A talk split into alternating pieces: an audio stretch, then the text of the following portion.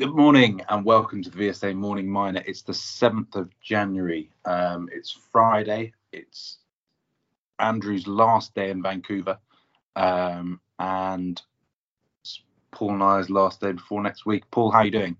Um, well, thank you. Well, and uh, at least for now, the sun is out, which is a good thing. yep, yep. Third day in a row. Maybe we should carry on doing the podcast together. Yeah, the uh, weather stays better that way. uh, well, in keeping with Andrew being in Vancouver this week and going around meeting junior mining companies and battery companies, um, actually, most of today's news is from the TSX. So we'll start with Guanajuato Silver.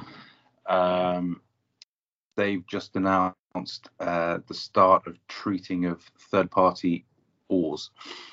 Yes, that's right. Uh, they are now buying in ores uh, for the uh, excess capacity they have at the El Cubo mill while they uh, get the uh, both the El Cubo mine and the um, their other mine uh, seven kilometers away in, in, ramp up mode to continuous production. So with the excess capacity, they're taking in other property vendors in the Guanajuato district silver ores for toll treatment. Uh, those toll treatment arrangements can be either on a fee per ton basis or a share of the yields basis. But uh, the uh, CEO, uh, James Anderson, had said is we don't uh, particularly mind which terms of arrangement it is if there's some clear profit uh, to it for both parties and that we can use the excess mill capacity, um, so much the better for as far as their relationships in the district. So that's what they're doing at this point.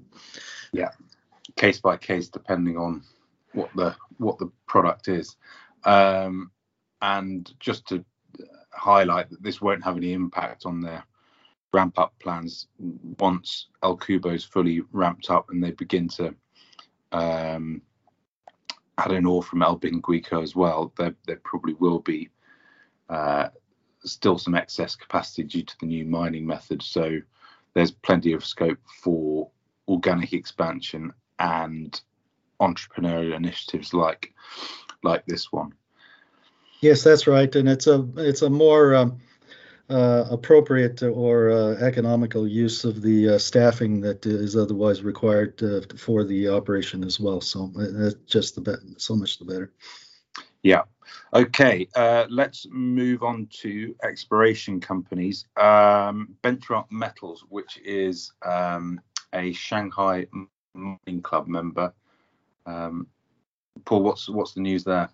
Yes, they announced late yesterday that they will resume drilling on their Lawyers property in BC here during the winter months to take advantage of its road accessible situation.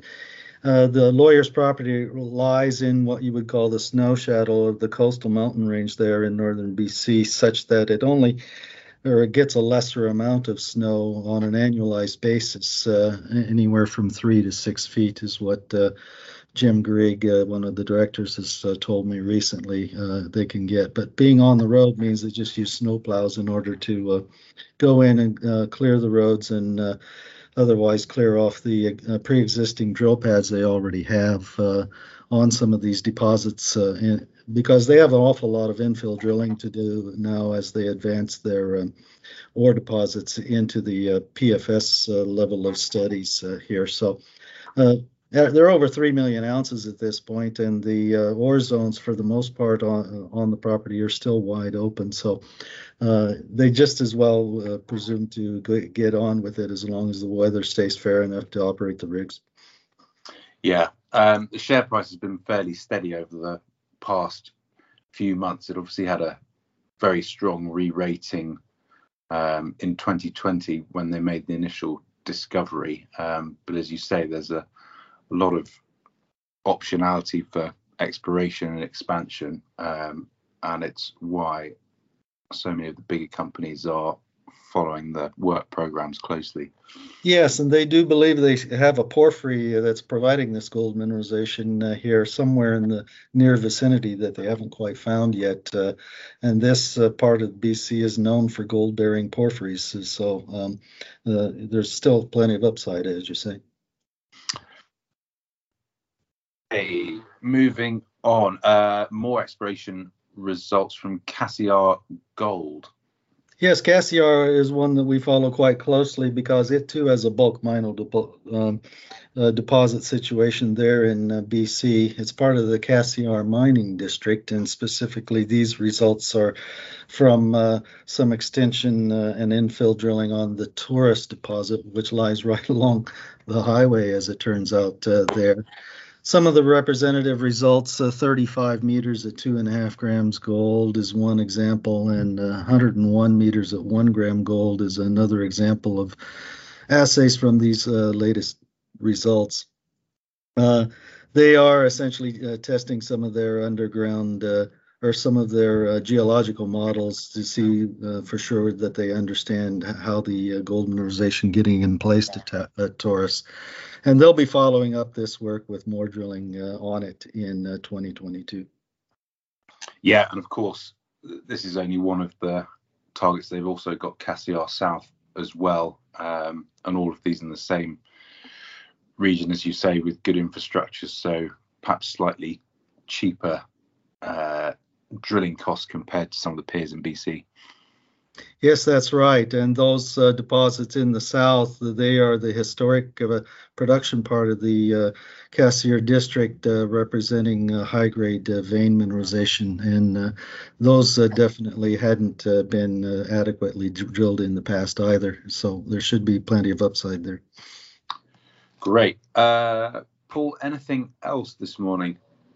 Just to say, to mention the moves in the uh, uranium stocks this week uh, because of this unrest going on in Kazakhstan at the moment, because it's all playing on investor worries that uh, Kazatomprom might have some interruptions on uh, their yellowcake shipments uh, because they're such they are the major part of the uranium uh, uh, yellowcake sector for the world there. but so far, we don't see it. Uh, in fruition at this point. Uh, so it is a speculative play for sure, I would say. Yeah, there we go. Okay, thanks very much for your thoughts, Paul. Um, we'll be back next week, but it'll probably be Andrew on Monday. Very good. See you then. Thanks very much. Uh huh.